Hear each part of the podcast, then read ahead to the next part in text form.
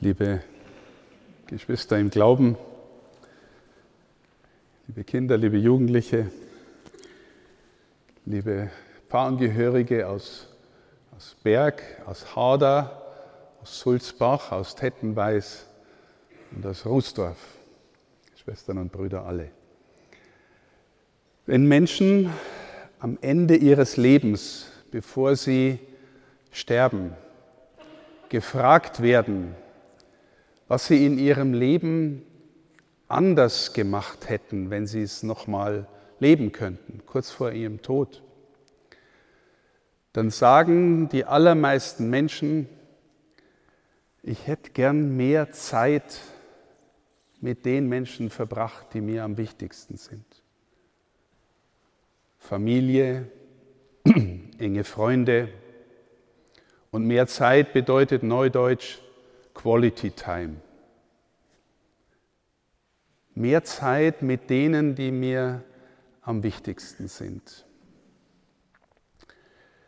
Als ich vor fast genau zehn Jahren im April 2014 zum Bischof von diesem schönen Bistum ernannt worden bin, hat ein Reporter mich interviewt und dann gefragt, was ist Ihr Programm? Und ich gesagt, ich habe jetzt kein wirkliches Programm, gell? also wir haben das Evangelium. Aber wenn Sie wissen wollen, was mir echt wichtig ist, dann würde ich sagen, mehr von Jesus. Mhm. Und ehrlich gesagt, das würde ich bis heute sagen. Und, äh, und zwar im Blick auf das, was ich eingangs gesagt habe über das Dringliche und das Wesentliche und über das, was ich mit Quality Time gerade benannt habe. Und die Texte, die wir eben gehört haben, erzählen uns im Grunde davon und laden uns dazu ein. Der erste Text war aus dem Buch Hiob, eines der dramatischsten Bücher überhaupt im Alten Testament. Je tiefer Sie da reinschauen, stellt sich sofort die sogenannte Theodizee-Frage, wie ist es möglich, dass einer, der irgendwie von Gott sogar als der Gerechteste bezeichnet wird, in einer unfassbaren Weise Leid und Not erlebt. Und zwar so, dass wenn man das Buch liest, ja, es geht hinten raus schon einigermaßen gut aus noch einmal, aber so, dass die Frage offen bleibt, gell, was bringt eigentlich wirklich Heil? Meine Augen sehen das Glück nicht, war der letzte Satz der heutigen Lesung. Das Leben des Menschen ist Kriegsdienst. So war der Eingangssatz.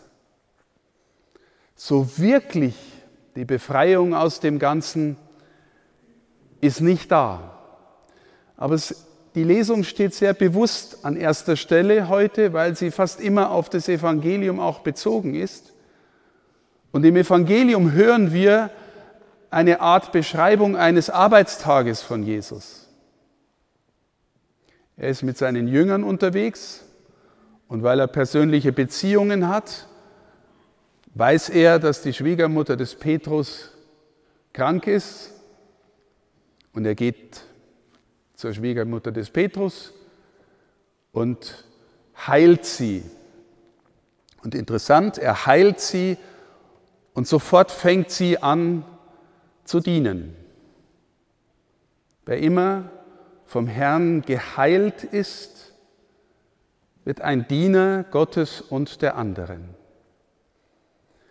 Und dann heißt es, also jetzt ist er da bei, beim Petrus im Haus und sie kommen von nah und fern und schleppen alle ihre Kranken an und ihre Leute, die einen unguten Geist haben.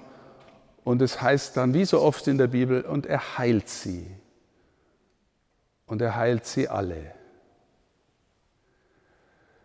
Das geht offensichtlich bis spät in den Abend und dann heißt es, er steht ganz früh auf und geht zum Beten. Auch Jesus braucht die Zeiten des Alleinseins mit dem Vater und die innere Verbundenheit mit ihm. Dann kommen die Jünger hinterher, sie suchen ihn und sagen ihm, alle suchen dich. Und dann sagt er, lass uns losziehen, auch in die anderen Gegenden, Orte, Synagogen. Und er geht los und verkündet das Evangelium vom Reich Gottes und hilft, dass gewissermaßen heile Atmosphäre entsteht, was dadurch beschrieben wird, wenn gesagt wird, er treibt die Dämonen aus. Ein Arbeitstag von Jesus.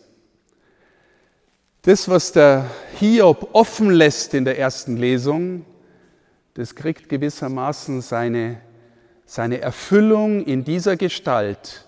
Und es wird gesagt, was auch immer deine Not ist, deine Krankheit, deine innere Störung, bei ihm gibt's Heil. Und zwar ein Heil von innen her, das wichtiger ist als das nur äußere Heil. Wir hören zwar, dass er auch die äußeren Krankheiten heilt, wir hören aber, dass er vor allem ein Mensch ist, der die Seele berührt und heil macht. Und liebe Schwestern und Brüder, das zieht sich beides durch die Geschichte des Christentums. Immer wieder gibt es Menschen, die von Jesus geheilt werden durch ihren Glauben. Aber jeder und jede hat die Möglichkeit, ob er jetzt physisch gesund oder krank ist, von innen her sich berühren zu lassen und heiler zu werden.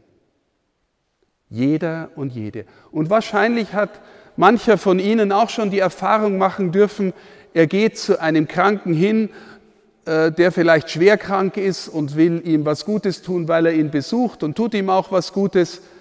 Und gleichzeitig geht er beschenkter wieder weg, weil der Mensch in seiner Not so viel Vertrauen ausstrahlt, dass es auch mich berührt und irgendwie heiler macht. Jesus heilt. Wir haben dann in der zweiten Lesung von Paulus gehört, dass er nichts anderes tun will, als dem Evangelium dienen. Und er sagt dann einen Satz wie, ich bin den Armen ein Armer geworden und äh, den Schwachen ein Schwacher. Allen bin ich alles geworden. Das heißt, er begibt sich auf Augenhöhe mit allen, mit denen er unterwegs ist und versucht sie von sich her zu verstehen. Und jetzt fragen Sie, warum er das tut? Dann ist die Antwort, damit wenigstens einige gerettet werden. Der Paulus hat so eine tiefe Erkenntnis von Jesus, der heilt haben dürfen, dass er spürt, die Qualität der Beziehung zu ihm ist ein Kriterium dafür, dass ich gerettet werde. Die Qualität meiner Beziehung zu ihm ist ein Kriterium dafür, dass ich gerettet werde. Am Ende des ersten Korintherbriefs steht ein strenger Satz von Paulus. Wer den Herrn nicht liebt, ist raus, gehört nicht zu uns. Steht sogar das Wort, ist verdammt. Liebe Schwestern und Brüder, wenn ich am Anfang gesagt habe, mehr von Jesus, dann glaube ich, ist unsere Aufgabe in der Kirche der heutigen Zeit, uns nicht so sehr permanent vom Dringlichen treiben zu lassen, sondern zum Wesentlichen zu kommen und diese Beziehung zu vertiefen. Warum? Weil es auch um unser Heilwerden geht und um unsere Rettung. Und wenn Sie fragen, Herr Bischof, wie soll ich Ihnen das machen? Dann möchte ich mit Ihnen einfach mal Ihren eigenen Tag oder meinen Tag imaginär durchgehen, so wie den Tag Jesu, gell, den haben wir jetzt gesehen, wie der ausschaut. Und jetzt schauen wir mal unseren eigenen Tag an. Ich mache einfach nur Vorschläge, damit das, worum es, glaube ich, heute in der Kirche geht, ähm, deutlicher wird. Nicht, dass Sie das genauso machen müssen, aber Sie können es natürlich so machen.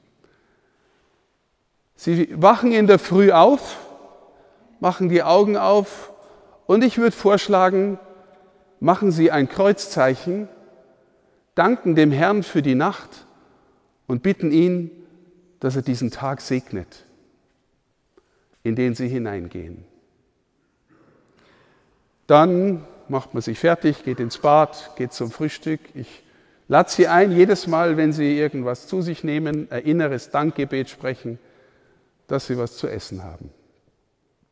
Dann gehen Sie vielleicht in Ihren Arbeitstag und bitten den Herrn, dass Sie den Dienst tun, der Ihnen aufgetragen ist, um der Sache willen, um der Menschen willen und um seinetwillen und nicht zuerst, damit Sie dafür gefeiert werden sondern um der Menschen willen, um der Sache willen und um Gottes willen. Herr, lass mich den Dienst für dich tun und für die, mit denen ich unterwegs bin. Dann läuft Ihnen vielleicht jemand über den Weg, den Sie, mit dem Sie es echt schwer haben, ja, der Sie vielleicht nervt oder der Sie belästigt. Und Sie bitten, Herr, er ist auch dein Geschöpf, segne auch ihn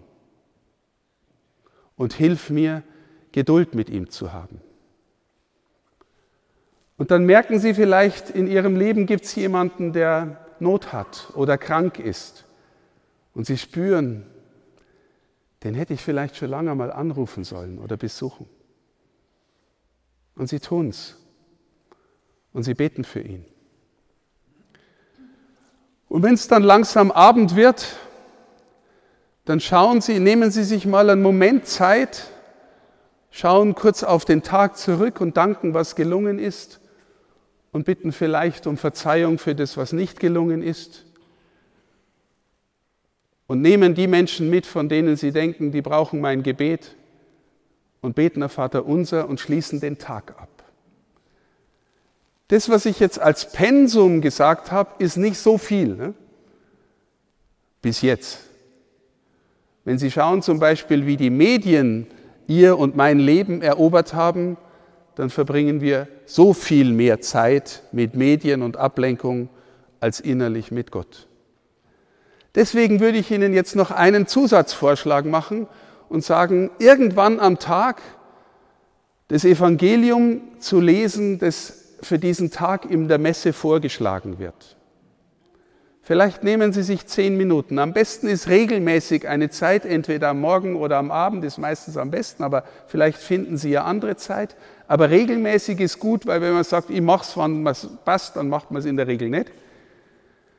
Ähm, zehn Minuten den Text lesen, anschauen, betrachten. Herr, was willst du mir damit sagen?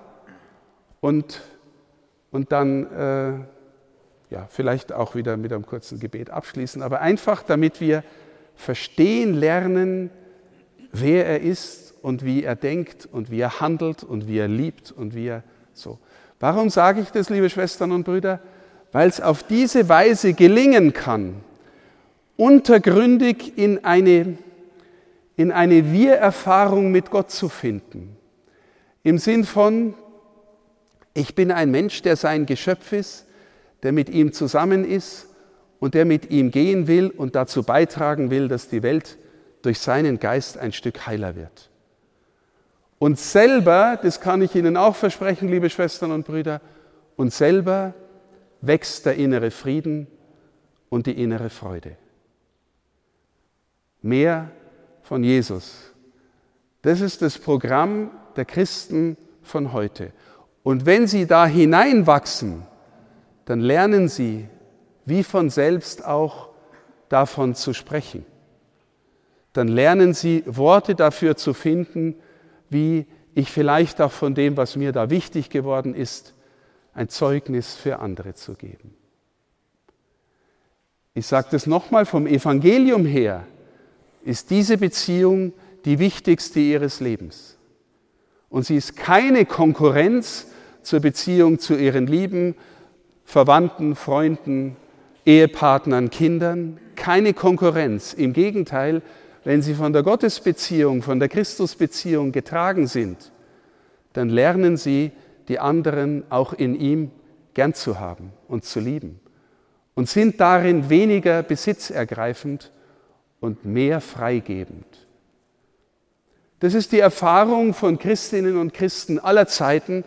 Und das, liebe Schwestern und Brüder, wenn wir es dann auch noch mit den Sakramenten verbinden, das ist das Wesentliche. Dafür sind wir Christinnen und Christen da, dass wir Zeugnis geben von jemandem, der das Heil und das Leben ist. Und wenn ich das jetzt sage, spüren Sie vielleicht, ja, da ist was dran. Und äh, eigentlich setzen wir das immer schon voraus, dass das eh jeder macht, aber wir ahnen und wissen, dass es nicht jeder macht. Aber das Dringliche, was alles zu tun ist, das schiebt sich dauernd in den Vordergrund. Das müssen wir organisieren und das müssen wir machen und da müssen wir noch irgendwie, äh, alles ganz wichtig.